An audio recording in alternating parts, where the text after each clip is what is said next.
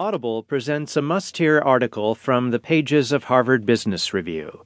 When you're finished listening, be sure to go to audible.com and enter Harvard Business Review in the search box. You'll find our extensive HBR archive and learn how to subscribe to our monthly audio edition. Now, The New Leader's Guide to Diagnosing the Business by Mark Gottfredson, Steve Schaubert, and Hernan Saenz. You'll learn how an incoming leader can lay the groundwork for dramatic performance improvement. From 1999 to 2006, the average tenure of departing chief executive officers in the United States declined from about 10 years to slightly more than 8.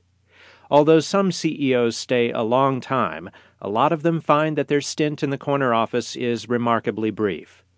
In 2006, for instance, about 40% of CEOs who left their jobs had lasted an average of just 1.8 years, according to the outplacement firm Challenger Gray and Christmas.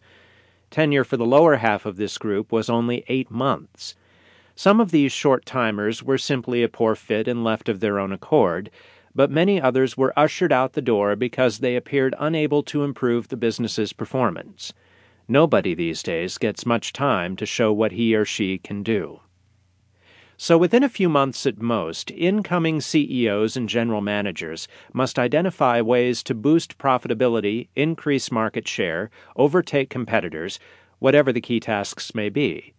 But they can't map out specific objectives and initiatives until they know where they are starting from Every organization, after all, has its distinctive strengths and weaknesses and faces a unique combination of threats and opportunities.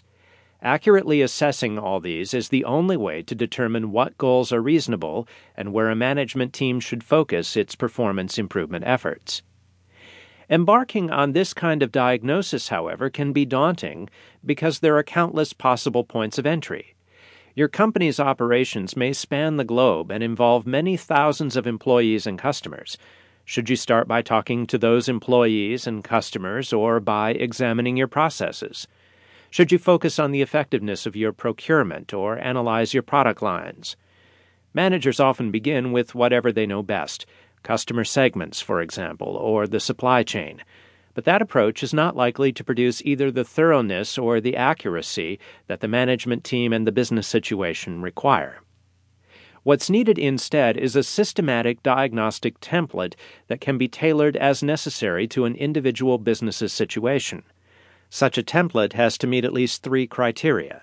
It must reflect an understanding of the fundamentals of business performance, the basic constraints under which any company must operate.